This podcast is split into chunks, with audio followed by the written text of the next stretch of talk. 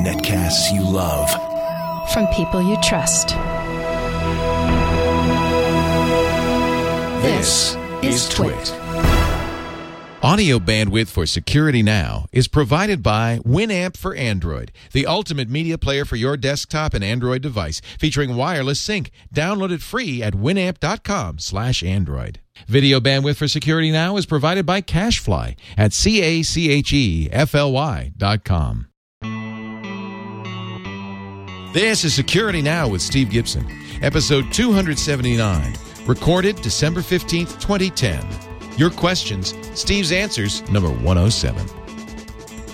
Security Now is brought to you by Ford and voice activated sync, featuring true hands free calling, turn by turn directions, 911 assist, and more. Available exclusively on Ford, Lincoln, and Mercury vehicles. And by Carbonite. Backing up the files on your PC or Mac is safe and easy with Carbonite. For a free trial plus two free months with purchase, go to carbonite.com. Offer code TWIT. And by the Ecomagination Challenge from General Electric. GE and its partners are awarding $200 million to ideas that help build the next generation power grid for the 21st century. For more information and to view and comment on ideas, go to ecomagination.com slash challenge. It's time for Security Now, the show that protects you online. And boy, I can't think of any better person to do that than Mr. Steve Gibson of grc.com, the man who found the first spyware. He was like a like a dinosaur hunter. Look, spyware. and uh, not only did he, find it, he coined the term spyware, wrote the first anti-spyware program. He's also done all sorts of security goodness for all of us, including Shields Up, his DNS benchmark. Steve, it's good to see you again. I'm, I'm, I'm sorry I missed last week, but thanks to Tom Merritt for filling in. I think you had a good time. Well, the only problem is, Leo, you missed a really fun and somewhat controversial episode. What'd you talk about? We talked about uh, implanting RFID chips Oh, in people. And if I were to have one implanted, what would be my minimum requirements from a technology standpoint? What a great subject. I'm sorry I missed that. I'll, well, I'll have, really, It's really neat. thank goodness it's a podcast. I can go Yeah. back and listen. We should note that uh, while we will be here next week, that's the 22nd of December. We record on Wednesdays for a Thursday release. We will not be here the following week, the 29th, if you watch live or you download the podcast. But the good news is we're going to repeat the world famous portable dog killer episode. I can't wait. No, I'm sorry, Ozzy. My dog's in here. He's very upset. Oh, He said, What are you talking about? No, Talk it- about his ears perking up normally. oh goodness! I, you know, he's a papillon. He, as you saw, he had giant ears, and uh, yeah, I don't know. I don't think it would kill him, but it might uh, might give him a headache. He'd jumping under the bed. He said, "Get out, get out of here." You, would, you wouldn't see him for a while. I don't know what that sound is, but it's annoying. So, Steve, what are we doing today? Today we've got a Q&A, our number 107th Q&A. Um, we've got, of course, some updates and some news. Uh, one really freaky bit of news that everyone has been tweeting tweeting me about to make sure I knew about it, and you may have run run across this, although it just happened, which is the claim that 10 years ago the developers of the OpenBSD security framework, uh, specifically the IPsec stack in OpenBSD, 10 years ago, these developers were paid by the FBI to build backdoors and deliberate side channel leak key leakage into it. So, Oh Uh, no! like- and now, is this oh. verified or is this? Well, we're, going to talk about it. Uh, it's an interesting story, just broke, like as we're recording this. Holy cow! Yeah.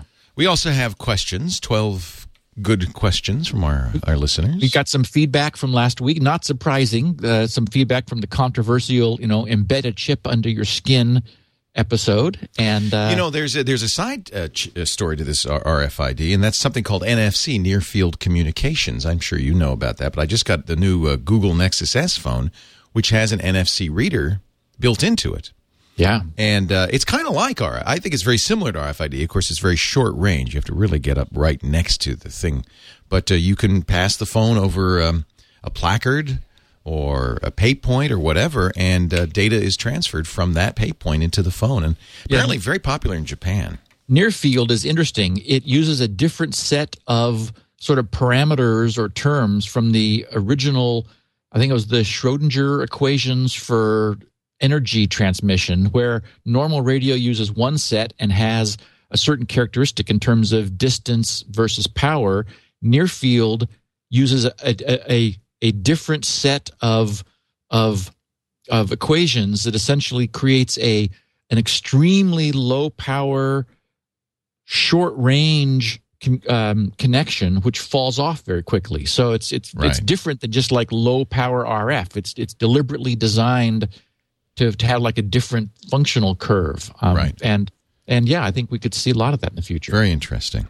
But let us, before we get to our uh, our topic at hand and our security updates and all of that, I'd love to mention, if I might, our good friends at Ford. They're up to something kind of interesting. You know, we talk about Ford all the time in the Ford Sync, and you know I'm a Ford fan, and I drive a Ford Mustang, and I've driven most of the Ford vehicles now. But there's one I haven't driven. I've seen, I've played with, I've gotten inside, I've sat in the front seat, but they didn't allow me to drive it, and that's the new Ford Focus, the new 2012 Ford Focus, which will be available for test drive early next year in Madrid, Spain.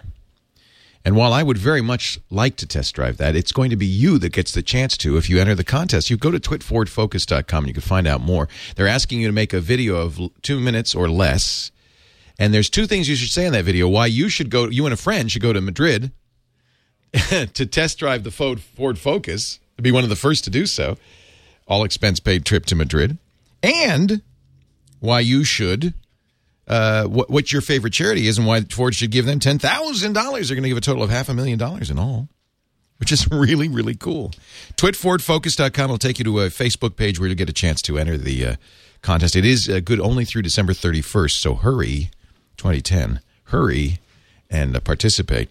When you get in the Ford Focus, one of the things you'll notice is the great My Ford Touch. This is built on Ford Sync. Sync is the technology that I've been singing the praises of for some time. You know, when I, I, I got the new, as I mentioned, the new Google phone. Of course, first thing you do when you get a new phone, and I can, I have a dozen phones now set up with the Ford. That's kind of nice. You can you, you pick which one is the default. So if if all of them are in the car, one will one will will pair up over Bluetooth first, but it can see them all, and you can have one be your phone and one be your Bluetooth audio device, for instance. Uh, sometimes I play from my iPad over Bluetooth audio. Sync gives you full control over what's going on without taking your hands off the wheel or your eyes off the road. You press a button on the wheel, and you could say, play a song, change the temperature, call Steve Gibson at home. You you totally control it with your voice. The voice recognition is superb. Really gets the job done, and you get to stay connected even when you are doing the most important thing in the car, which is driving it. The MyFord Touch then adds the 8 inch screen on the center stack, the two little screens behind the steering wheel, the uh, multi position uh, touch device. It's really, really sweet. True hands free calling, turn by turn directions, even if you didn't get the advanced GPS package, it's got GPS built into it, uh, 911 assist, and a whole lot more. Sync is available exclusively on Ford, Lincoln, and Mercury vehicles. I want you to go to a Ford, Lincoln, and Mercury dealer and take a look at Ford Sync. Optional in some models, standard in others, and I believe it'll be standard in the uh, the new Ford Focus. TwitFordFocus.com to enter the contest and uh, to find out more about Sync. Sync My Ride podcast.com. Sync My Ride podcast.com. Okay, Steve, I see we have quite a few uh, little updates here, uh, including You know, Leo, Microsoft's update. you started off saying that you were a fan, and it, it occurs to me that isn't fan short for fanatic? Uh, yes, it is. Is that what it- I am thought it probably was. fanatic. Yes. Uh, it's you know, there's certain things I'm a fanatic about. and Ford has rapidly become one of those things because they've really. I tell you, this has been a, a banner year for the uh, the Twit network for all of our shows, and the, uh, great in great part thanks to Ford and our other uh, sponsors Yeah. have really uh, helped us. we you know, we're going to build that. We're moving into that new facility, the 10,000 square foot facility, build all new studios, and all of that's because of our sponsors. So thank you. Tip of the hat. Uh, Microsoft had a December update while I was gone. Oh, thank goodness! Finally, this was the one we were waiting for. And the good news is, it is it. This ends their updates for the year. This being December, they've broken their record. The total number of updates in any year was in this year in 2010. Um, this second Tuesday of the month, which we just had, addressed 40 vulnerabilities across 17 different security bulletins. Uh, they did fix the zero day privilege escalation kernel vulnerability, which we've been talking about and waiting for for a couple weeks. So the good news is that's done. That was the one that was frightening people because it had the potential to be a means for malware to install itself as a rootkit, meaning that it'd be able to get into your system in a way that after it was in, no mal no anti-malware detection technology would have been able to see any longer. So the good news is that's fixed. They fixed a bunch of vulnerabilities. Actually, they completely caught up with all of the vulnerabilities that the Stuxnet worm had been using to get itself installed. Because remember that it was discovered that it was using some that were previously unknown. So that, that led people to believe that it was pretty sophisticated developers behind behind that worm. So um, absolutely, uh, everyone should, as soon as they get a chance, make sure that their copy of Windows is up to date after this Tuesday, which was the la- the latest occurring Tuesday in the month that we could have since the, the Wednesday was the first. Um, also, just a small side note, and that is that Firefox has jumped itself forward to 3.6.13 and 3.5.16. Uh, they keep track of these numbers. fixing in the process 12 vulnerabilities, 10 of which uh, were critical. So uh, that was a good move there.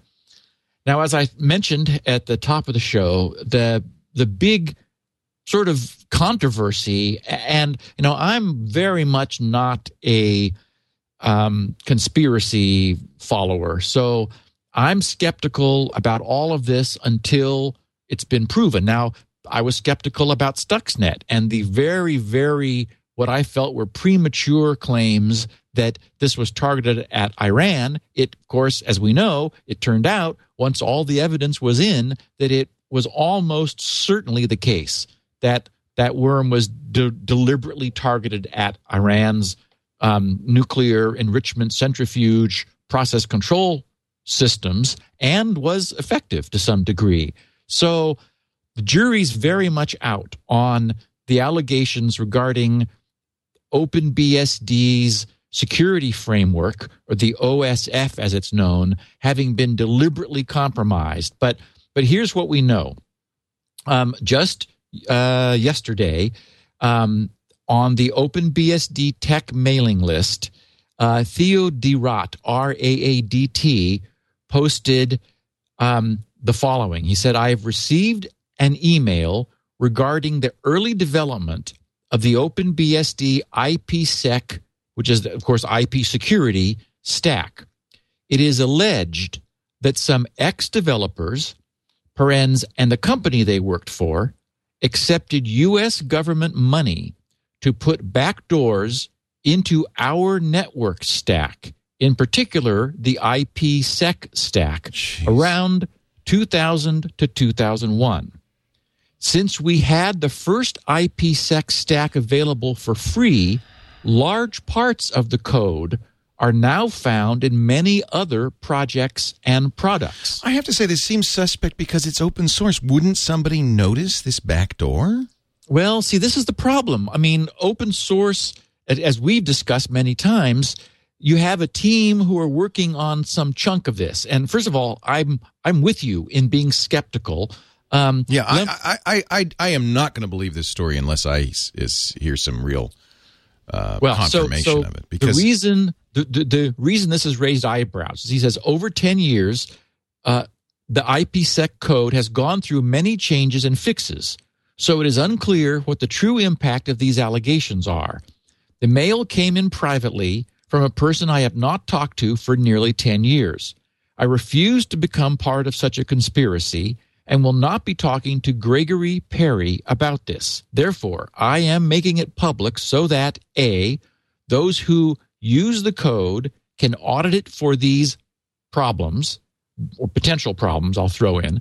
B, those that are angry at the story can take other actions. And C, if it is not true, those who are being accused can defend themselves. Of course, I don't like it when my private email is forwarded. However, the little ethic of a private email being forwarded is much smaller than the big ethic of government paying companies to pay open source developers, parens a member of a community of friends, to insert privacy invading holes in software. Now, this is coming. This this accusation came from Theo de Raadt, who's the founder of OpenBSD. So it, Yeah, that I does mean, lend it some precisely. So- credibility, right? Ex- exactly. So so he then quotes Gregory Perry's email.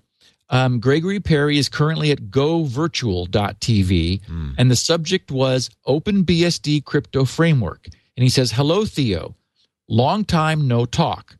If you will recall, a while back I was the CTO, so the Chief Technology Officer at NetSec, and arranged funding and donations for the OpenBSD crypto framework. At the same time, I also did some consulting for the FBI for their GSA Technical Support Center, which was a cryptologic reverse engineering project aimed at backdooring and implementing key escrow mechanisms for smart card and other hardware based computing technologies. My NDA, my that's non-disclosure agreement, my NDA with the FBI has recently expired. And I wanted to make you aware of the fact that the FBI implemented a number of backdoors and side channel key leaking mechanisms into the OCF, which is the OpenBSD crypto framework, for the express purpose of monitoring the site to site VPN encryption system implemented by EOUSA, the parent organization to the FBI. Jason Wright, WRIGHT, and several other developers were responsible for those backdoors. And you would be well advised to review any and all code commits by Wright, as well as the other developers he worked with originating from NetSec. I can I can guarantee there are developers, open source developers, looking at all of those commits now, and we will know by the end of the day if there's any merit to this or not. We'll know soon. Yeah. He says this is also probably the reason why you lost your DARPA funding. They more than likely caught wind of the fact that those back doors were present. I mean, how here we're in like speculative land. so Right, right, again, take all of this with a grain of salt, as I do this whole thing until again until we know more. But reading this, he says they more than likely caught wind of the fact that those back doors were present and didn't want to create any derivative products based upon the same. This is also why several inside FBI folks have recent been have recently been advocating the use of OpenBSD for VPN and firewalling implementations in virtualized environments. For again, we have no reason to. I mean, this is all speculation. For example, Scott Lowe is a well-respected author in virtualization circles who also also happens to be on top of the FBI payroll and who has also recently published several tutorials for the use of OpenBSD VMs in enterprise VMware vSphere deployments. Merry Christmas, Gregory Perry, Chief Executive Officer of Go Virtual Education. Wow. So that's what's known at this point. Um, the good news is this has, I mean, this is really on the radar and has come to the attention of the OpenBSD open source community. I'm sure that the people who were involved are being asked. Um, will know more, I'm sure, for this podcast next week. Um, this just happened, and uh, it, it, I've been getting tweets and then tons of email, and it's it's all over the place. So, you know, uh, Now- certainly. Eric Duckman asks in our chat room a, a legit question: Is this only OpenBSD, or was uh, does this code extend to any other projects? Well, the the the you'd have to carefully look at at where any other IPsec and security framework code came from. Um, what Theo is saying is these guys were first. This was ten years ago, and as happens with with open source, sort of by design, you can take the ch- you know chunks of it and and put it in different places. And we see that all the time with open open BSD, um, um, free BSD, net BSD. You know, they've all taken overtly and you know saying thank you very much they've taken big chunks of each other's work and incorporated it into their own operating systems. So so again it's going to take some time for the community to react to this. The the problem is that it and we've we've we've spoken of this before it can be extremely difficult to find these things even when you're looking for them that is if they're talking about you know for example side channel leakage of key material what that's saying is that that when the code was written the developers who you know assuming that this were true and again i have no reason to believe it it sounds very suspect to me but but the way you would do this if you were going to is you would write the code in such a way for example that its timing was deliberately a function of the key which was in use at the time so that if you knew what had been done, then you would know how to look for subtle variations in the behavior, not overt like um, anything obvious, but subtle variations like timing or power consumption or, or but timing is the most easy to to detect where where if someone had said okay thanks for the check um, here's what we did. And and then you could if you knew what to look for you could use something like variations in timing to acquire information about the key that was in use on the IPsec Hmm. crypto channel, that kind of thing. Yeah. So, so, it, I mean, really, what you want to do is you want to scrap this and just write it clean. Um, otherwise, you'll never really know for sure unless we can get statements from the people who say, "Oh, you know, we have no idea why Gregory Perry's making these allegations. They're completely bogus." On the other hand, wouldn't the authors say that even if they Right. if that was that's true? that's no proof. But th- that's Yeah. why I love open source. You can verify this. You can look at it. You can tell. Yeah, although I, I- mean, so many times I've drawn the, the I've drawn the I've used the example of debugging when I've got a when I've got when I've when my code is doing something that that is unexpected as the author of it and even somebody else looking over my shoulder can we can like be looking at the code and it looks fine because with with code comes sort of an implicit assumption that what I've written is what I, what it's going to do, which is why there's this strange phenomenon when you're stepping through the code in a debugger, you can come right up to the problem, and it's not until it actually happens in front of you Right. that you go, oh, you know, I mean, it's a left shift instead of a right shift. You know, I can I can know that I mean right shift, but I wrote down left shift. And so it's so easy to just sort of have your eye step past it with the assumption that it's correct.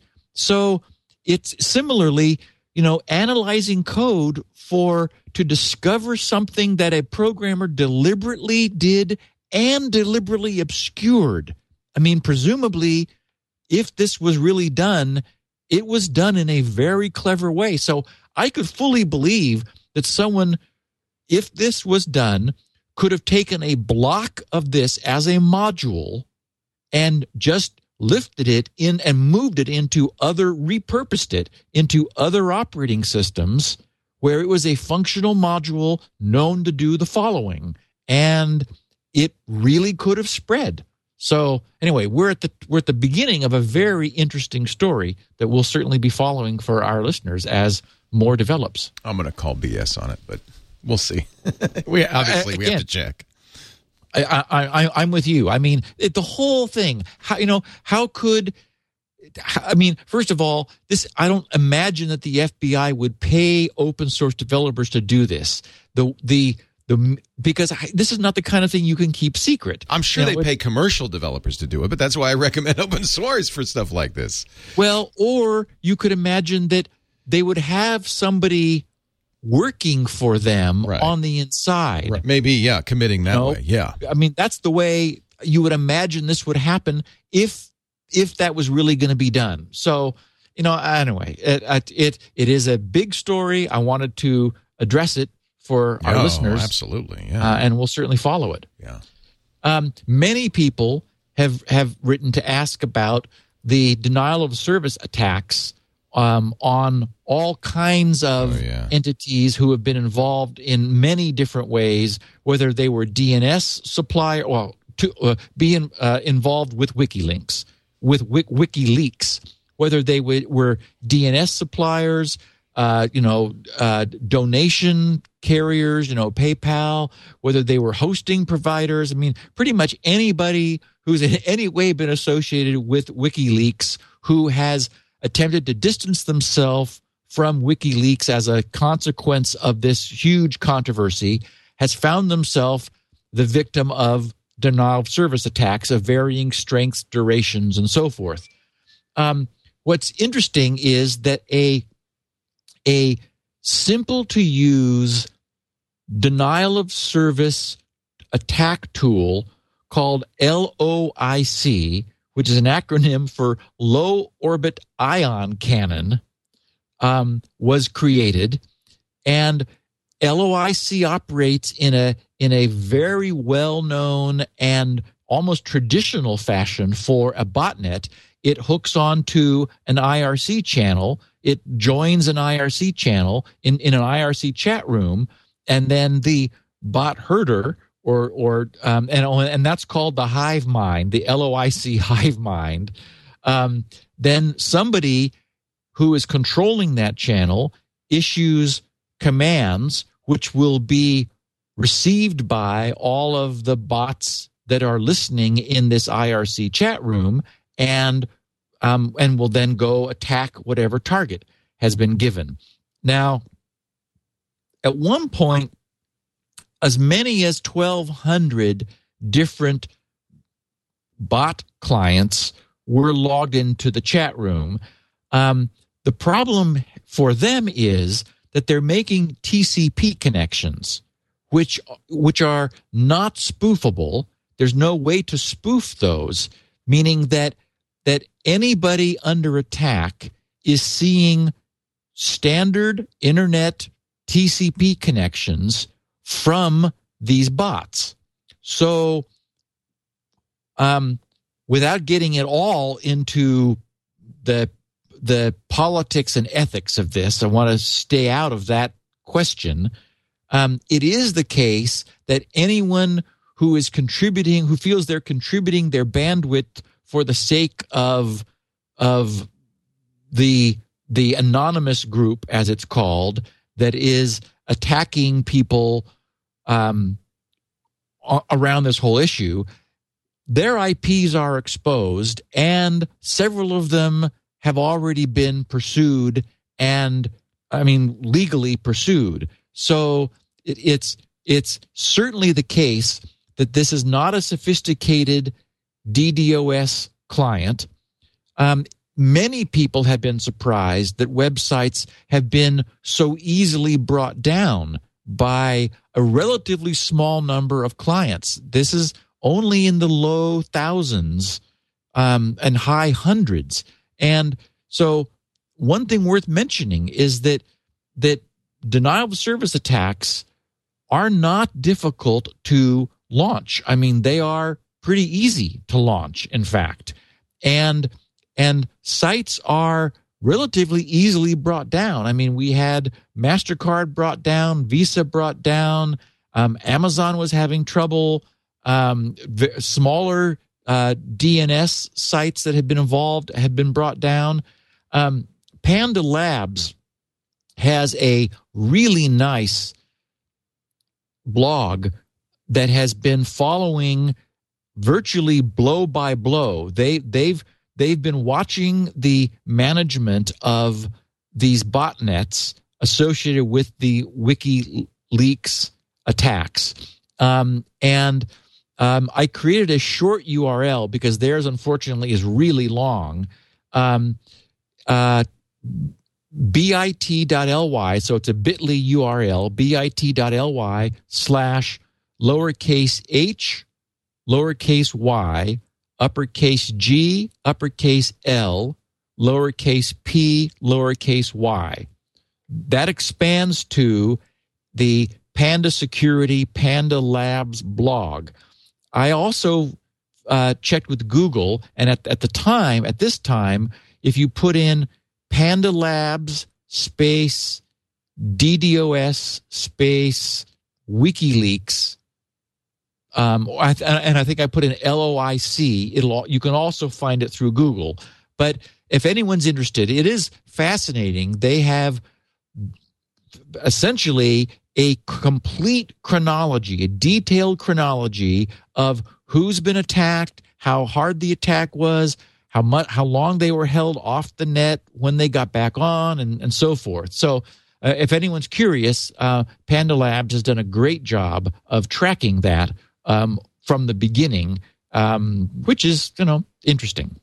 Yeah, um, yeah, absolutely. there's even there's a JavaScript version of this LOIC, the wow. low orbit ion cannon. That tells you so something. you could even run it on your iPhone. Wow. If if you wanted to. And and I'll mention also that you know I, when I was visiting Mark Thompson a couple weeks ago and at, at his place out in Phoenix, he's got I think it's 15 megabits of upload on his cable modem. You know, he's paying for a, a high bandwidth cable modem connection but I mean, that's a ton of bandwidth. Sure. You get a few hundred of those. Boom. Exactly. That adds up very fast. Yeah. And that's that's much more bandwidth than most websites are used to dealing with on a you know, like on a saturated, focused all at once sort of basis. Um IE9's uh, um, uh, Microsoft's forthcoming Internet Explorer 9, which is currently in beta, I just wanted to mention, does have a do not track technology of some sort. It will be present. It'll be present in the browser. It'll be disabled by default, but it will be something that people can turn on. And I'm sure that we'll have something shortly um, in in um, Mozilla's Firefox as well. And apparently, Chrome's security model is causing developers some bit of problem just for you know implementing these kinds of things.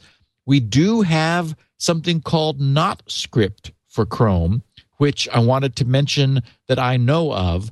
I've not taken a look at it yet, but many of our listeners have said, "Hey, Steve, we know how much you are in love with with NoScript for Firefox. Well, there is not script for Chrome, and the developer mentions that it it he had to jump through some hoops in order to implement this for Chrome because Chrome's own high security barriers were, you know, fighting the kind this kind of functionality. It wasn't something that was easy for him to shoehorn into Chrome, hmm. but he's he's managed to.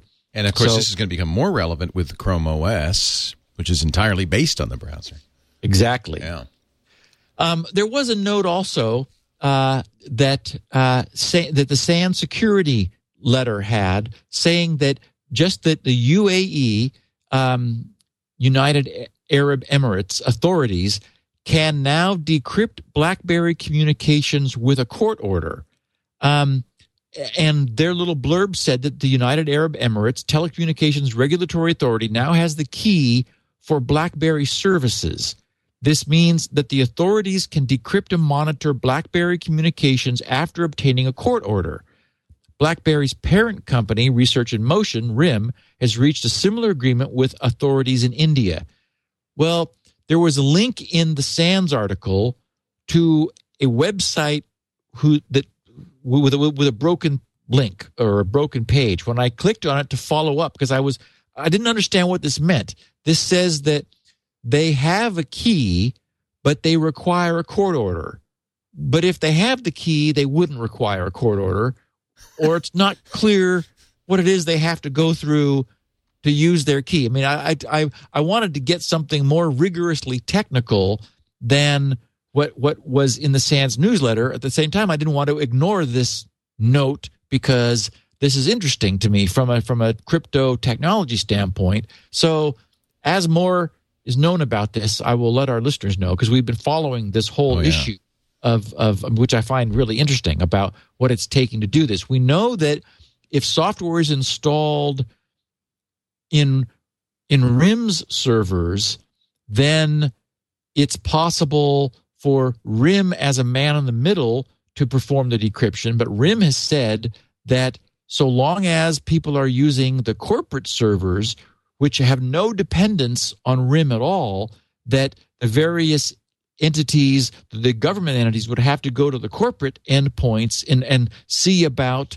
installing some sort of third party technology there or or RIM's technology in those third party servers. Anyway, this is a just a huge mess. But um, as, as we know more, we'll we'll certainly let people know. And I did want to note that unfortunately, DoubleClick and Microsoft, that is the the advertising server, rad.msn.com, um, were both found to be serving malware advertisements recently. Yeah, I saw that. Wow. Yes, malware got into the advertising stream. Um, this was a banner ad which was essentially using heavily obfuscated JavaScript to exploit at least seven previously patched vulnerabilities in Adobe Reader, in Java, and in Internet Explorer in order to ins- install something called HDD Plus, which was sort of semi ransomware. It would inform users that their seri- that their system had serious errors, which required the premium version of HDD Plus in order to fix their system. So Wow. um, that was found and fixed, and of course, Google jumped on it immediately. Google being the parent of DoubleClick, and are trying to come up with a way to prevent this from happening uh, in the future, which of course would be a, a good thing to prevent. Yes. And uh, quickly, a little bit of errata. Um, my my own Sue, um, who is uh, handles sales support for GRC, messed up her filters in Eudora Monday evening, and yesterday morning uh, wrote to me and said, "Steve, I don't seem to be getting any email." Well, it turns out that uh, I I went down to see what was going on, and she'd misimplemented some spam filtering, which it turns out triggered a bug in Eudora, which was deleting any email that she received in such a way that it didn't even go into the trash where we could have recovered it. It just went into nowhere, into oblivion. So I wanted any listeners to know if anyone had sent us email for any reason between Monday night and around Tuesday at noon Pacific time, uh, we never got it. Unfortunately, I mean it's it's nowhere. Uh, it, it she, uh, the way we had her email configured, we've changed that now, but it was pulling it off the server forever and and deleting it. So we didn't receive it. Um, I'm sure. I mean, we feel awkward about this because we hate not responding to anyone who sent email to us. Um, but it just it was lost. So These you things know, happen. It, it does. That never happened to us before, and now we've made we've taken measures so it won't happen again. Uh, we're we're now keeping email on the server, even for Sue's accounts. Uh, mine, I I do have kept on the server, but um, Sue was just deleting hers. So This is why I like hadn't been a IMAP. problem Of course, now. if you'd had IMAP, you probably would have deleted the originals, so never mind. Uh, exactly, it could happen too. Yeah. Uh, also, um, the blog for Adobe tracking the development of Flash. I mentioned before that Flash version 10.2 was supposed to be using much less processing power. And I'd mentioned that in the context of my own exp- ex- experiments with Flash on a battery powered laptop, where I was surprised when Flash was jumping around on the screen how much battery my you know my laptop was burning. Its estimate of like oh you got eight hours left dropped down to like an hour and a half uh, when I had Flash running in the browser.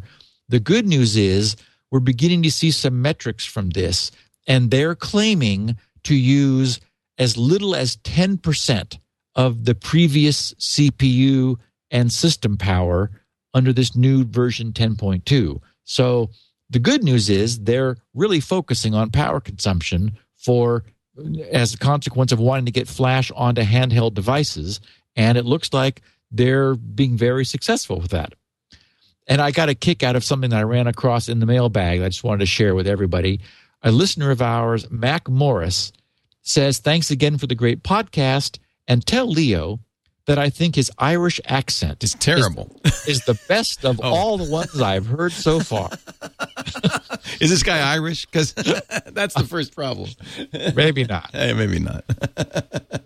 I love it. We have an Adobe Gotcha of the week coming up too in the uh, in the question. Speaking of Adobe, yes, we do. Um, I did want to share a fun SpinRite story. Uh, I, I mentioned a couple weeks ago when I didn't do a SpinRite story that I, I wanted to uh, I had I run across a number of really fun ones. Uh, this one is SpinRite Saves the Broadcast. Um, our listener, Sean McStay, says, Hello, Stephen Leo. I work for a mobile television production company that specializes in sports broadcasts. On Wednesday, the day before Thanksgiving, I was working an NBA broadcast in Oklahoma City. About 12 hours into the day, my technical director called me to the production area of the truck and asked me to listen to something strange. There is a touch screen computer that is the user interface for the production switcher that switches the entire broadcast. This computer was making a strange high pitched sound, but otherwise seemed to be fine. The technical director and I both thought that a worn out cooling fan was probably the source. Other than the annoying noise it was making, I really didn't think much about it and just made a mental note to get a replacement fan. Well, I bet you know where this is going. after, after returning from our meal break, the technical director let me know that the touchscreen computer had locked up. Thankfully, he had already loaded his entire show into the switcher mainframe and didn't really need the touchscreen computer for the rest of the day. Now, Fearing that it might be something more ominous than a cooling fan, I took the touchscreen computer back to engineering to give it a closer look. It wasn't a cooling fan. The hard drive was the source of the noise, and I knew I was in trouble. We maintain a very expensive service contract on the switcher, and I called the manufacturer in California. Now, realize that it is late Wednesday afternoon, the day before Thanksgiving. I had a show in Pittsburgh on Friday, the day after Thanksgiving. I knew that getting a replacement in time was a very iffy proposition. The manufacturer of the switcher did have a menu panel in hand and was able to get it out that day, but could not promise that I would get it in time on Friday. Now, like all careful truck engineers, I do have other ways for technical directors to get their shows loaded, but it's not convenient for them at all. I also had a pretty recent image of that particular drive, but I thought that if the hard drive was going bad, that image might not do me any good. Friday, meaning they wouldn't be able to load it on the hard drive. Friday morning in Pittsburgh, I told the technical director that if the computer came up at all, he would need to get his show loaded quickly I did not trust this machine to remain working for very long. I had a momentary good feeling when the computer made it past the post, the power on self test, then displayed the Windows splash screen. But my hopes were quickly dashed when the computer blue screened a few seconds after displaying the Windows logo. I sent the technical director back to my engineering computer to load his show, and I started SpinRite working on the menu computer. After about three, or it says about three hours and 20 minutes later, SpinRite had finished. It displayed two unrecoverable sectors, but I didn't, but did not report anything else was amiss. Even though the drive was not making the unpleasant sounds that I had heard in Oklahoma City, I did not have a good feeling about it. To my pleasant surprise, the menu computer, computer booted up and loaded the switcher application without a problem. We went through the whole show without any issues. I'm still surprised that SpinRite was able to take a drive that sounded like a small metal lathe and make it work again, but it did. I have since replaced the menu PC with a new one. Yeah. I wanted to acknowledge that your product had bailed me out when I knew that I could not count on getting a replacement in time. Add my name to the list of clients who have been saved by your very functional product. Best regards and happy holidays to you and Leo. Sean McStay, St. Louis, Missouri. Thank you, Sean. I am a little surprised that it worked actually, because that sounded like it was a hardware issue. Yeah, those uh, never the, know. Sounds like bearings in the drive. Right. That kind of a high pitched sound, Right. and uh, that could create some vibration that would cause the heads to have a problem. So glad it got it fixed. Yeah, but I think he was right to replace it. Yeah. Who knew how long it would last? and you know, often SpinRite is like you use it Band-Aid. just to to Yeah. pull your butt out of the fire Right. one last time, and and that's all you need. Right.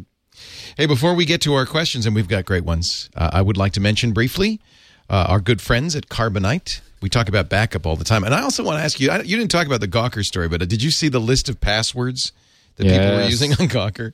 Number one Yes. password was 123456. Yeah, a really creative one. yeah, kind of kind of amazing. If you uh, if you you know, I'm certainly not going to say don't don't use SpinRite, but I'll tell you what, if you if you make sure you have good backups, you're not going to be as freaked out when you get that rattling sound coming out of your hard drive, and you will someday lose a hard drive. You will probably someday erase a file you wish you hadn't erased. I talk to people all the time who who think they have good backups and don't. That's why carbonite is such is such an important part of your overall backup strategy. Carbonite is automatic. It's always backing up when you're online. And because it uses 128-bit SSL the entire time, you don't ever have to worry where you are when it's backing up. It's just trickling up that data, keeping it up to date on the Carbonite servers where you can get it back anytime just by logging into your Carbonite account. And that means on any computer, anywhere, even on their free iPhone or Blackberry apps, you can get to your data. So you're never without your data. Carbonite's off-site. So if something horrible happens and you even lose, you know, your your main computer and your backups, you've always got that good copy up in the cloud. And you could try it free right now just by going to carbonite.com. You don't need to use a credit card or anything, just this the offer code security now. Carbonite.com, offer code security now. If you decide to buy it after your two week trial, you'll get two months free if you use the offer code security now. Now that's that's on top of the already very reasonable $55 a year for unlimited backup. All the stuff, all the personal stuff on your internal drive on the cloud, safe as houses. I love Carbonite. I use it. I trust my daughter's uh, computer to it. When she went to college, that's what I put on the laptop. I want you to try it free for two weeks. Carbonite.com, offer code security now. And now, ladies and gentlemen, 12 questions, good and true, for our friend Steve Gibson. Are you ready, my friend? And comments from our listeners. Too. Comments, So, questions, yeah. thoughts, Adobe gotcha of the week, that kind of thing. Good stuff. Starting with Robbie Nelson, Raleigh, North Carolina. He says he may have found an alternative to the PayPal virtual credit card, which we were bemoaning the loss of. Uh, PayPal's discontinued those uh, one time only, one use credit cards. Uh, he says it's called ShopShield. I may your- be your biggest fan, Steve, and I appreciate everything you do, especially the great SpinRite. I just love you, man, he says in caps. To be more specific and to the point, on October 7th, 2010, episode 269, listener feedback number 102, I used the GR search, GRC search. You sent out a clear question to our listeners who are spread far and wide if anyone knows of a replacement uh, of the PayPal plugin, which was discontinued. Well, I ran across this site, shopshield.net. I did some online checking, and ShopShield is highly regarded by the Identity Theft Resource Center. Uh, he says it's a nonprofit nationally recognized for providing education and resources to prevent identity theft, idtheftcenter.org. Uh, they review it on their site. He says, I listen to each episode every week, but I don't remember any feedback about a PayPal plugin replacement. Just wanted to see what you think of ShopShield and if any other listeners have similar findings. Keep up the great work and remember, I love you, man. That's cute. That's cute. So I wanted to share this immediately with our listeners. Uh, there is nothing I want more than a one-time credit card solution. Um, I have not yet. I just ran across this this morning as I was pulling these together for the Q and A. So I've had no chance to do any research into the site. It looks legitimate. I mean, on the surface, it looks like a good thing, and everything they're saying sounds right. Um, they're I don't ha- know quite how they accomplish what they say they're accomplishing because they talk about protecting your name and your your mailing address and shipping address and uh, like all personal information. And I was like, well, okay, how can you do that? Because, for example, Google's, um, uh, I can't, I'm blanking on the name. Google's Google, Google checkout. Checkout, um, w- which I use and like, uh, because they're, you know, in sites that offer that, it's one click and Google does she does perform the the transaction with someone who accepts Google checkout. Right. What we need is a system that where someone who doesn't like accept ShopShield can still be used. So it, I, I presume that they use credit card numbers. I don't know. I'm looking at it right now. Yeah, I have not pursued it. You need to, you know, there's a free trial and um, uh, believe me, by this time next week, I'll yeah. I will have a tune-up on ShopShield. I did want to share it because seems like a good idea.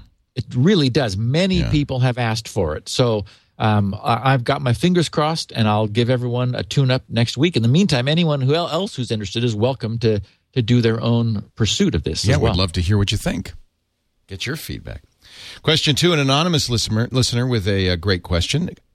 Steve, thank you for your podcast. I probably listened to all of them. I find them informative over the years. I've been involved in discussions with my work colleagues about which encryption algorithm to use on a low-powered CPU.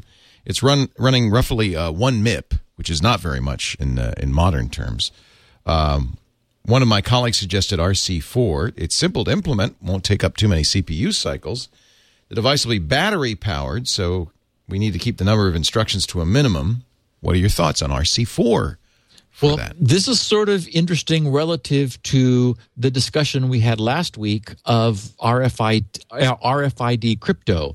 Um, t- uh, essentially, to um, t- to tie this into that, what I was saying was that an RFID chip, which simply blasted out a fixed ID every time it got pinged, was certainly fell far short of, of my own requirements for for the crypto that I would allow to have implanted in me because we really needed we need a real crypto. We needed something where uh, no snooper could just listen to an RFID chip um, emitting its ID and then clone that and emit the same thing. So that requires some some kind of useful crypto, um, and in a in something which is being powered by by the radiation being emitted by a reader, you need to have something that's also very low power, very low computational overhead.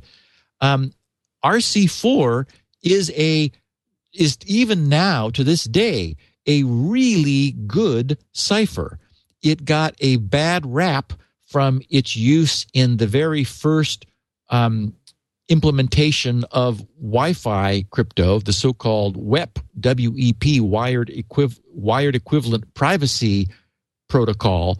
But it wasn't RC's fault that that that it um, that WEP was so badly broken.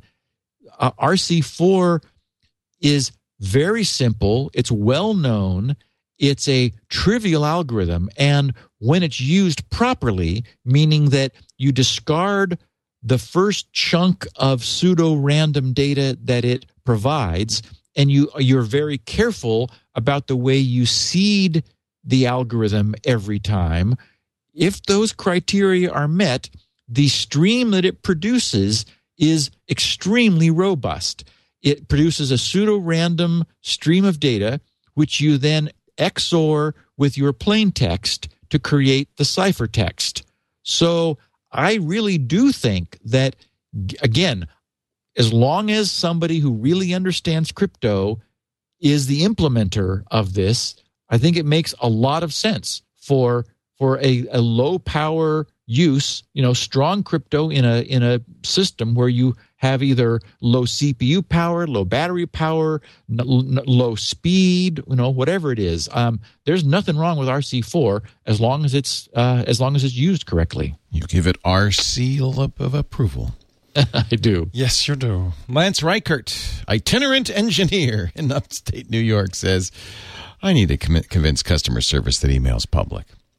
Recently, one of my credit card ha- companies had the idea to show me how convenient paperless statements would be, by giving me a temporary enrollment. One of the f- quote features of these paperless statements was a monthly email announcing the availability of my online statement and detailing my outstanding balance, minimum due, and due date. Mm.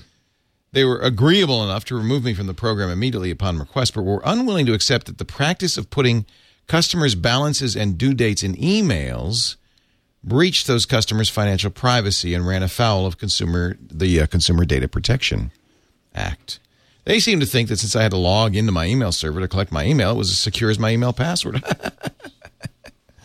is there any compelling argument to offer to them that between their server and mine, email is publicly available to anyone who cares to read it? Signed, Lance.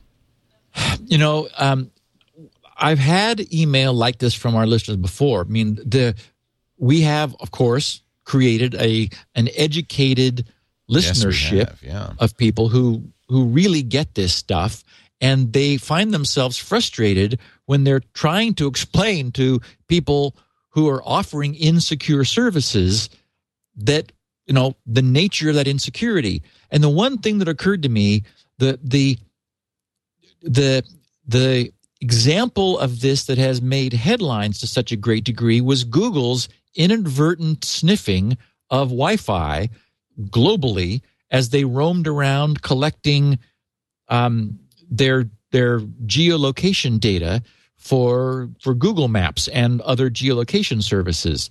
And so what what Lance, for example, or anyone else could mention is that that email is not secured, that even though the login may be secured, it is typically the case that with your typical email client, the contents is going across the internet and maybe in the air unsecured.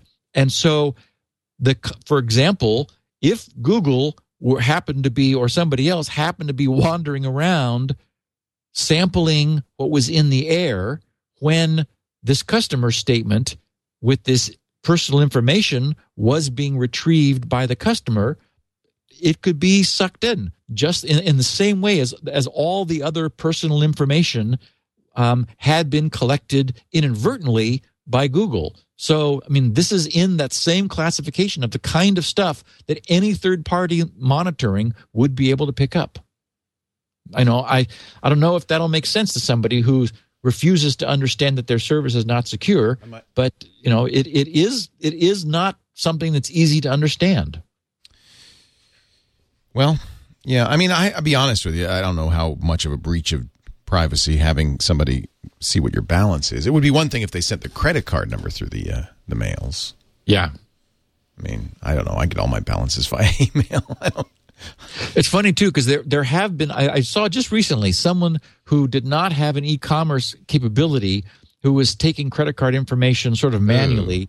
Well, and they said send it in send your card in like four separate pieces of email. it's like okay, well that's better than all at once, but Yeah, still certainly somewhat. not very secure. Yeah.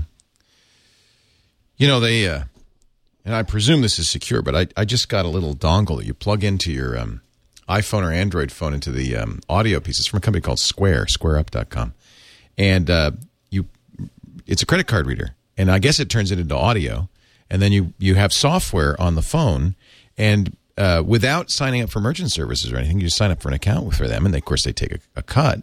You can use credit cards like that. You know, I could I could walk up to you and you could swipe your card onto my iPhone or Android phone. Yeah, you can imagine like in all kinds of like little, little, trade shows or like Exactly. far, farmers markets sort Precisely. of you know scenarios. Jennifer, yeah. my wife, told me about it. She said I was at the craft fair. Do you know about this thing? She said everybody's swiping credit cards. I said, yeah, it's really uh, it's the guy. It's uh, Jack Dorsey, the guy who started Twitter. Very interesting. Uh, all right, we got three questions that are all kind of about the same about the RFID stuff. So I'll just read them all t- at once. Okay. and then uh, withhold your applause till the last of them. Didier Stevens, our good friend Didier uh, in Brussels, suggests an RFID tag and a wristband of a watch. Steve, I know someone who keeps his subcutaneous RFID tag lodged into the wristband of his watch, and you don't need to inject it. He always has it with him. There's no surgery involved. That's one way to do it. Uh, Efrain in Miami, Florida thinks an RFID enhanced cell phone might be an idea. I think rather than implanting a chip in our bodies, what about a chip in our cell phones? With the chip being in our cell phones, it can handle complex things because it's a powered device. It seems to be a logical choice. I think we can all agree that our phones are always within reach and more likely for a company to give you a cell phone with a tracking chip than ask you to get it implanted surgically. And then Eric in Palm Coast, Florida says uh, concerning uh, RFID uh, and having the public key advertised, I know this may be unlikely for most of us, but could you not be the trigger for your own assassination? While this may be an extreme example, could we not be targeted in other many less sinister ways as well? Additionally, much of what you thought would be cool was available to Bluetooth users a decade ago. You walk into a room, your music would resume, your Mac would unlock. Yeah, that was that's from a Salling Clicker using Bluetooth. Presumably uh, a little less secure, though. You know, and and uh, I mentioned this NFC, near field communications, in the new Google phone, similar to that, right? As we talked yeah, about so, at the beginning. So certainly many people um, suggested alternatives to implantation, which, I mean, I completely agree. Installing something in your body is marginally radical. The, the point that I made last week was people are doing it. They're, oh, yeah. You know, there are hobbyists um, who are at, on bulletin boards actively talking about you know where the best impl- you know location is to to to put the implant. Um, one of our listeners has a, um, I think a, a, um, a wife or girlfriend who is an acupuncturist who was concerned that the location that we've been talking about, sort of in the web of your hand between your thumb and your first finger, which is where it seems to be a popular location, that's a acupuncture point that's related to your upper intestines or something. So maybe that wouldn't be the best location. I mean, I don't know. Um, so, so I did like Eric's reminder about Bluetooth because if you if you wanted to back away from installing from you know implanting something in your body, um, all of our phones are Bluetooth enabled, um, and it is certainly the case that you could turn Bluetooth on on your phone, not have it discoverable, so you don't have that that concern and then, you know, in the scenarios like I was talking about, like being able to walk up to your garage door and just press a button and not have to use a key or a keypad, or just have your front door of your house unlocked whenever you're nearby. Um, certainly, a cell phone is is becoming virtually ubiquitous for all of us. You know, we've got one on us where pretty much wherever we are. The downside is that it can be taken from you. You you you could lose it, or you could imagine somehow if someone really wanted to get their hands on it, they could you know snatch it from you or or something. Where it's much less easy to do um, that with something embedded in your body. On the other hand, uh, I mentioned last week, you know, you wouldn't want to have someone you know cut this thing out of you violently if they if, if they, they knew, wanted to if they knew it was there if they knew it was there right. so if they had some access to it so so I guess yeah, there are certainly there are alternatives to embedding it. The and, you know and the idea of, of just sticking it on your wristwatch I think is a good one. I talked about some silicone bands that you know like like the the the um um uh the Livestrong uh, stuff. I don't think I think a lot of people exactly, don't don't wear don't don't wear uh, wristwatches anymore. That's, exactly. As a matter of fact, I'm still a, a wristwatch wearer. I am too, but, but we're old. most of my friends are no yeah. longer using wristwatches. They're constantly checking their phone to see right. what time it is if they're concerned. Right. But they're they're just not wearing a wristwatch anymore. Yeah. I think wristwatches are kind of becoming. well, know, they're jewelry passe. now. They're no longer technology. they're no longer functional. They're just jewelry. Yeah. Um. There, I remember Mex- there were uh, some Mexican legislators uh, back when there were a lot of kidnappings going on in Mexico uh, who got RFID tags in, in, implanted in case, I guess, in case their body should turn up somewhere and uh, not be identified. Um, Tom, um, who did the podcast, both of his dogs have RFID oh, yeah. tags. So do our animals. Yeah. Yeah, and um, and I know that there's a nightclub in Brazil that tags its members. I guess if you join the nightclub, then you can be tagged and then so you know walk in the back door or, or, automatically get in or you know prove your membership that way. Better so password. you know, I have to say though, I'm I'm I'm I'm glad that Eric reminded me about Bluetooth. I could I could imagine you know that being you know an answer for me Sure. for although you know it'd be a little tough to hack my car it'd be nice if my car knew me um, but certainly a laptop my you can imagine adding something to a front door lock or or even a garage door so that if if this particular bluetooth radio was i mean it's like it's got the right amount of range it's i don't have to go invent you know new technology from scratch and so forth so uh, that's sort of a possibility I'm pretty sure uh, Schlage makes the lock company makes a Bluetooth enabled Ah. door lock. Interesting. Yeah, Go check. yeah. If it's RFID anyway, if not Bluetooth, some sort of RF technology. Dustin B in Seattle, Washington wonders about controlling bandwidth. Steve, I'm aware this isn't in regards to a previous episode, therefore it's not feedback per se, but I was pondering a question I felt you were the perfect person to ask. How do ISPs limit bandwidth to specific households? Hmm, that's an interesting question. I hear so much about digital, meaning everything is either on or off, no in between. So clearly, the physical connection to my house isn't changing. I'm able to change my service speed with my provider without getting a new router. So what are they? What is Comcast doing when when they say now you're 20 megabits per per second instead of five megabits per second? It's the same connection.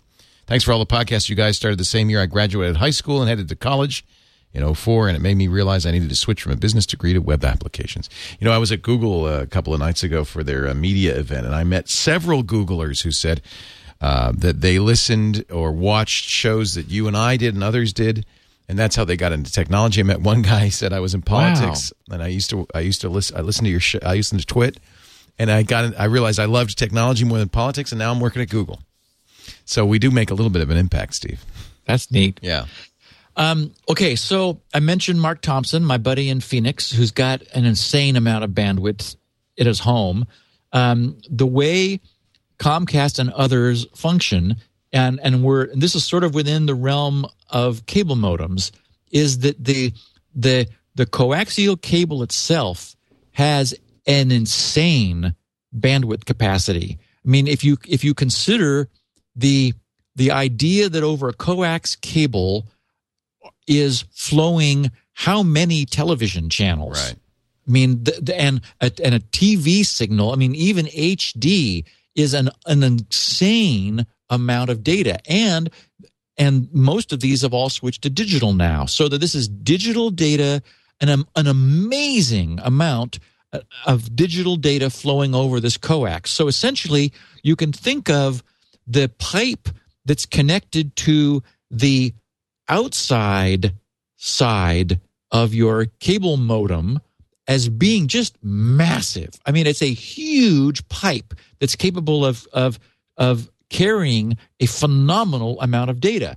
So all the Comcast or any other cable modem management provider has to do is tell the cable modem how much of that torrent of bandwidth to sip from. Essentially, it's the, there are channels um, and and the the state of the art cable modems you're, are able to be scaled in terms of sort of how many of those channels of of data they're going to be sipping from at one time and it can be scaled you know up to whatever the maximum data handling capability of the cable modem is. So even though yes you're receiving ones and zeros and, and there is some some digital granularity to to the the rate of upload and download because the pipe on the other side is so huge that this this coaxial connection can potentially carry so much data. You just tell the device the modem that, that's that's hooked to it how much of that to take and it's able to. There's a uh, widely used and well known uh, Linux program that's a proxy called Squid that is used to do this. And uh, we used to help people set up Squid servers in their house because their roommates were sucking too much of their bandwidth. and uh, for a while, I think we were doing that here. We we uh, I think that one of our routers, I think it was running the Tomato firmware, had that capability, and we had we had limited our router for our visitors to 900 kilobits so that they wouldn't kill our bandwidth. yep So uh, there's there's it's that's a fairly easy and well known application. We still do that. Yeah, there, there now that's sort of different. Um, um, there's like bandwidth shaping and Yeah. bandwidth throttling, and that's a, there. You're um, you you may have a a high capacity single link where you're wanting to throttle the bandwidth of different users yeah. within the link. Right. And for example, you're doing it by by IP or by Right. by port or or, or whatever. And there it, it actually is a little tricky to get TCP, which is our the protocol, or even even, even trickier for UDP. So, um, sometimes what they're what they're actually doing is they're queuing the packets and allowing them to pile up a little bit because TCP will notice the delay in in the connection and slow itself down as it notices that it's not getting acknowledgments Oh, back from Yeah. from the other side as, as as quickly. So yeah, it's it's it turns out that it it actually is is surprisingly complicated to throttle TCP connections in a in a smooth way, but it's a problem that's been solved. Yeah. Uh, let's talk about Chrome OS. Question eight. Ty, Nashville, Tennessee. He's uh, he says, I love listening to the podcast. It's one of my greatest resources for technical learning and growth. I know it's a little early to tell, but what do you think of the security of Google's Chrome OS? I have the uh, Google C- CR48 uh, kind of demo laptop that they sent out right here uh, with me. I've been playing with this, and I actually have. I talked to the some Google the product manager about this very subject. He says, I know it's early, but what I've read makes it sound like it'll keep local storage to a minimum and only allow downloading of a small subset of file types, meaning it will not even be running executable code outside of the browser. I've even read it will monitor system files for changes on startup. That's right. It actually does a uh, a hash on the uh, firmware and the system files, and if they're modified, it goes whoa. Um, and repair them if it sees any modifications. It also sa- it almost sounds too good to be true from a security standpoint, not privacy, of course, since since Google's running the show and users are required to log in with a Google ID even to use the system, and that's also true. Can you think of any obvious drawbacks to the platform, or have you heard of anything that would give you pause in giving it a try? Thanks for your work and passion for technology. I talked a little bit. I mean that one, that's one of the main points of uh, Chrome OS. Everything you know, uh, uh, for instance, they sandbox Flash. They sandbox the reader. Uh, not everything is yet sandboxed, but that's their goal. So that's really what they're trying to do. Um, Every tab starts- is sandboxed. he starts off saying um, he know it's a little early to tell, but what do I think about it? Right. What I what I think is, you know, everyone who listens to the podcast knows that you know one of our fundamental um, lemmas of of security is that it's not something that can be stated; it's only something that can be proven, and so it inherently takes time.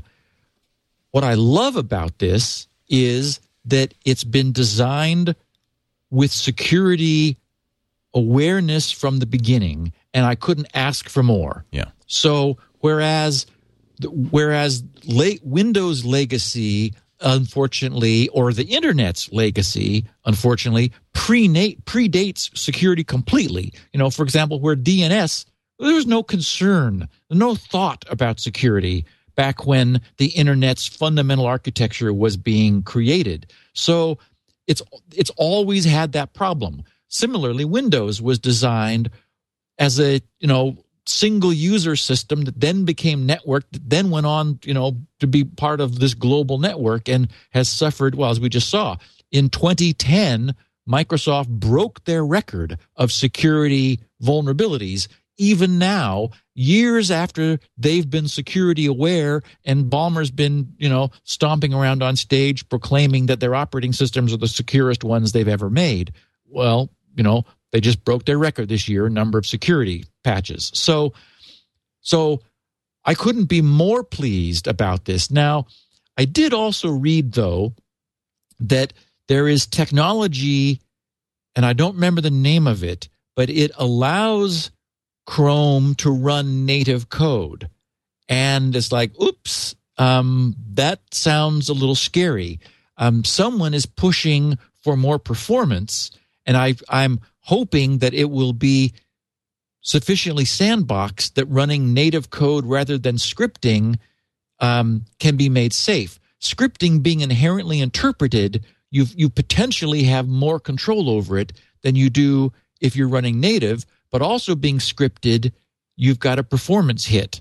So um, I just you know I love what Google is doing. I love the idea that because they had the advantage of starting so late on this, they they have they've been able to and and because they know that nothing matters more to us than security of this the idea of offering this as a secure platform is really compelling so i've got my fingers crossed and i'm holding my breath that it ends up being proven to be as secure as they have designed it to be Yeah. but the fact that they have designed it to be sure gives it a head start Yes. Yes, they're certainly their intent. it's really and I love the fact that things like system files and firmware are um, hashed and protected from modification. yeah I think that's that's. I mean, that, now you're really starting to pay some serious attention to this. Um, number nine, Christian Conover in Annapolis, Maryland, wonders whether a one-time password model would work for RFID tags. I've been listening to your discussions on RFID tags, which sound very intriguing. You did mention some security concerns, naturally, but the benefits and use cases of such technology do sound appealing. What I, what I started to realize as I was listening is that some of the uses sound similar to how I use my YubiKey. This got me thinking maybe the YubiKey model is exactly the solution to many of the concerns around RFID tags. It's already an open protocol and an authentication standard, which uh, can be implemented by anyone. So it would take care of the need of a, for a standard to be developed. It could be set to issue a one-time password at each use, so that somebody trying to clone your chip with a, your chip with a reader wouldn't get much benefit, as all they'd get from the read was that single instance of OTP, one-time password. Uh, plus, it would give the user the ability to control authorization of use by requiring them to conform uh, or confirm a certain device or location to be allowed access and be able to revoke it at any time. You could easily send a text message or email to somebody when authorization is needed so they could reply to, and within seconds, a new authorization rule could be created on the fly. Is it possible to do that with the way RFID tags work, or have I missed a technical detail that would preclude this? Seems like a proven secure authentication method and a natural choice for a technology like this. Thanks for a fantastic show, avid listener. Wednesdays are now one of the more exciting days of my week. Take care, Christian.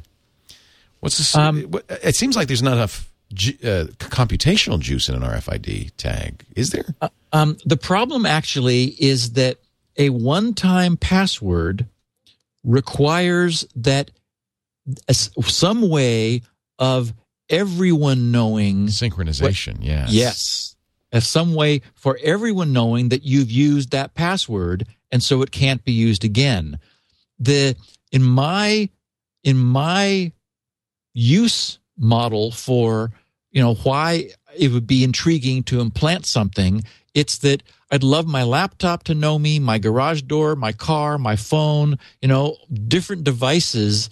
It would be nice to have a you know physical proximity acknowledgement but those are inherently or at least in some cases you know my front door not on the network not not attached to a global network. So for one time the whole the whole concept of a one-time password model the YubiKey for example is that when we're authenticating with a YubiKey we are we're connecting you know the the the device to which we're authenticating has a, a real-time connection back to a central server and any any potential device to which we want to authenticate has to have a, a real-time connection to a central server so that essentially what we really have in our YubiKey or we would have in our RFID would be a counter. That counter would be encrypted and that would produce the one-time password. So the value in that counter is being is being maintained at the central server so that the server knows the what the last authentication was and is able to track that counter forward as it advances. That requires everything to which we would authenticate to be tied into that server. So, unfortunately, um, the nice as it would be, that really doesn't fit the the the use model for you know a standalone authentication. Um, you know, something like some sort of cryptographically enhanced RFID does. Unfortunately, I don't think it's a one-time password model. You must have been talking about your uh, your beloved side tabs in Firefox uh, with with uh, with Tom. Nick in Thief River says Chrome has side tabs. Side tabs are uh, experimental in Chrome, but you, if you type about colon flags into Chrome, you get a settings page where you can enable a side tabs, a context menu option in the in the tabs context menu.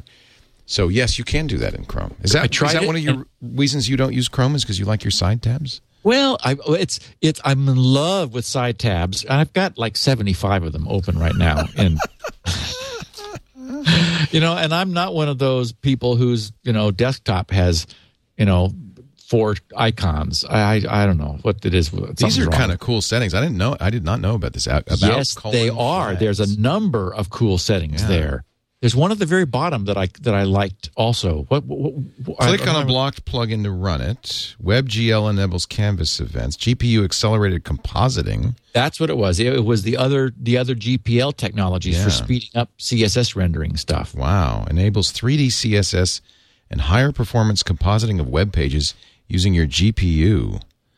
Uh, and so, and so for example. Wow. uh, you made you made the comment, Leo, that your um, as is mine, uh, your um, uh, widescreen on your most recent Right. uh, Mac. yeah, a 16.9 screen, and a lot of computers now have 16.9 screens, have all this real estate horizontally, and Yes. often, uh, like in the MacBook Air, very constrained vertically. Yes, and so uh, you might try it. I mean, you, if, if you enable the first one, then then go and right click on a tab, and you'll see the la- the last item on the tab's context menu says something about vertical tabs or side tabs or something. So, Um, enable tab overview. Is that the one I should enable? That's the very first one. Okay, that's the first one. I've enabled that.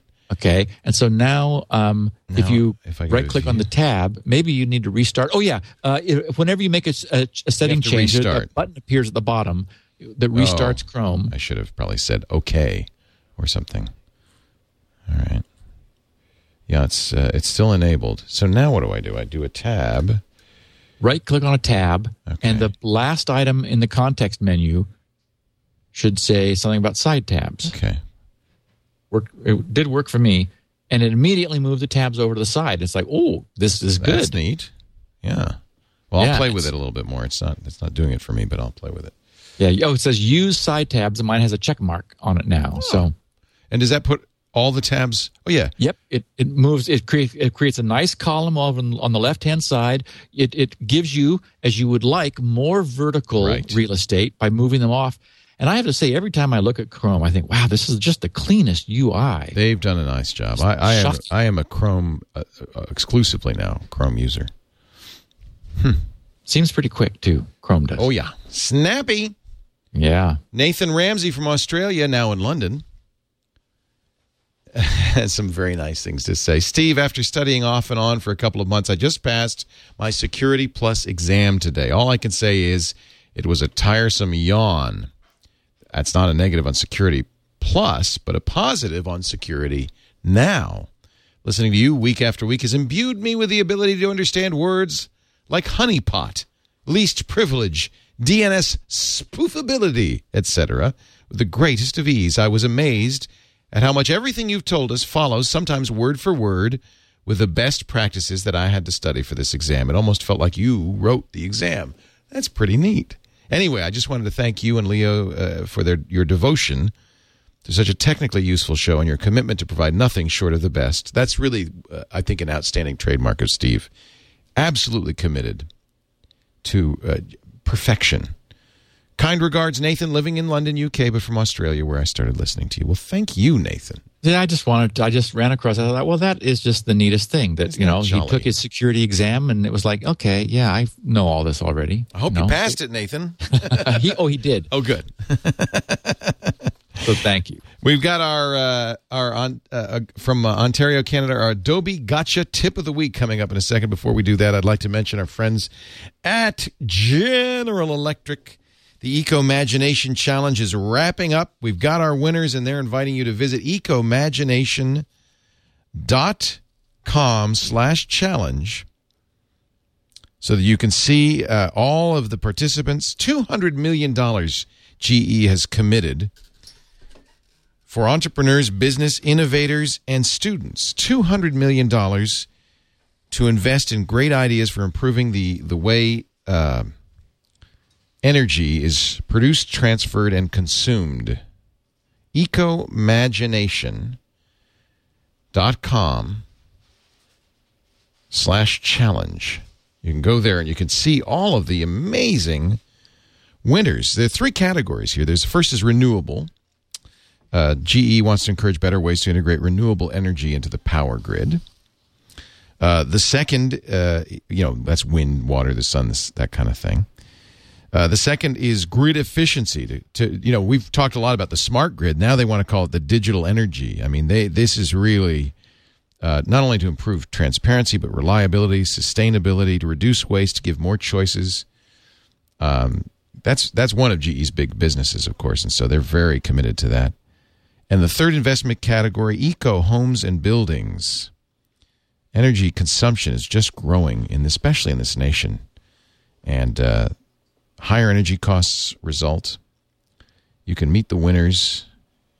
All of them have come up with great ways to do those three things. $200 million in investment. Ecomagination.com slash challenge. Ecomagination.com slash challenge to uh, learn more. We thank General Electric for supporting this show. And if you haven't watched our Green Tech Today show, which uh, we did in conjunction with General Electric, do give it a try. Uh, some really interesting innovators uh, creating great stuff.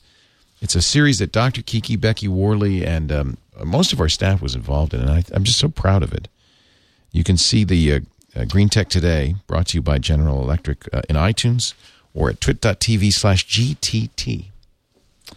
Really proud of the uh, of the work that our team has done on that, and thank you, General Electric uh, for all you've done and the Ecomagination Challenge. Ecomagination.com slash challenge. Now, ladies and gentlemen, if you will, the Adobe Gotcha tip of the week. Steve, I really enjoyed your Security Now podcast, says Jack D of Port Perry, Ontario, Canada and want to thank you and Leo for a superb job. Let me pass along something I noticed that your listeners should look out for. When I recently updated Adobe Reader from 9.4.1 to the new version 10, which is a big X, Mac style, unlike previous updates, I suppose because this is a new version number, it re oh boy. Mm-hmm. It re-enabled JavaScript and re-enabled allow opening of non-PDF file attachments with external applications. These are the things you said to turn off because you don't need them in a PDF reader, and they're a huge security yep. threat. Yep. So I think all of our listeners and, and viewers by now have that, have that turned off in Reader, but it turns it back on when you update. Yep. I'm unsure whether allowing these settings uh, is no longer a security threat under this new sandboxed version, but I thought I should point it out. I, you know, I even if it isn't a security threat, turn it off. Exactly. If I mean the again, one of our other fundamental security rules is if you don't need it and you're not using it, turn it off. features are features are bad. Yeah. features are bad. I like that. Features are bad. Turn it off. You don't need it. Well, thank you, Jack D, for pointing that out. I haven't, uh, I don't use Adobe Reader, so I have no idea. Yep, and it caught me by surprise. I checked, and it's like, did the same thing. Yep, absolutely. Those things were back on. It's like, oh, you bad people. That's not good. They just don't get it. Uh, yeah, no kidding. I mean, they really don't. Very few people need JavaScript or external third-party programs running from a PDF. That's just not. That's an unusual usage. Yeah, and it doesn't. I mean, and, and, all they are is big, huge security opportunity. You know, security vulnerability right. opportunities. Is like get those things turned off. So I thought all of our listeners would want to know that had they gone up to version ten to go back into their properties down to trust management and uh, remanage their trust. Turn off, yeah, remanage your trust. Turn off JavaScript and third-party apps. Yep. Steve, as usual, a great show. Um, Thanks to Tom Merritt for filling in last week. Next week, we don't know. You, you have an idea what we're going to cover, or is it a mystery? Don't have any idea. No idea. Um, there, there, there's some things brewing here that may end up, you know, grabbing us. We We've may got talk about uh, that Open BSD story. Some big news, yeah. If you want to know more, go to grc.com slash security now. Steve has show notes there. He has 16 kilobit versions for the bandwidth impaired, full transcripts. Thank you, Steve, for paying for those and getting those done grc.com. You know, while you're at GRC, browse around because uh, not only is There a ton of free stuff there, like the DNS benchmarks, Shields Up, Shoot the Messenger, DCOMbobulator, all of those great programs Steve has written in little tiny, teeny, weeny assembly code.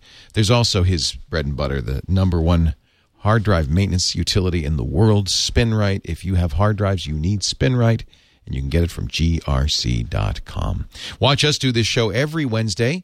11 a.m. Pacific, 2 p.m. Eastern Time at live.twit.tv. And if you miss the live broadcast, don't worry. We make it available in audio and video at twit.tv slash SN or on, on iTunes, on Zune, anywhere you can get a finer podcasts you found. Thank you, Steve Areno.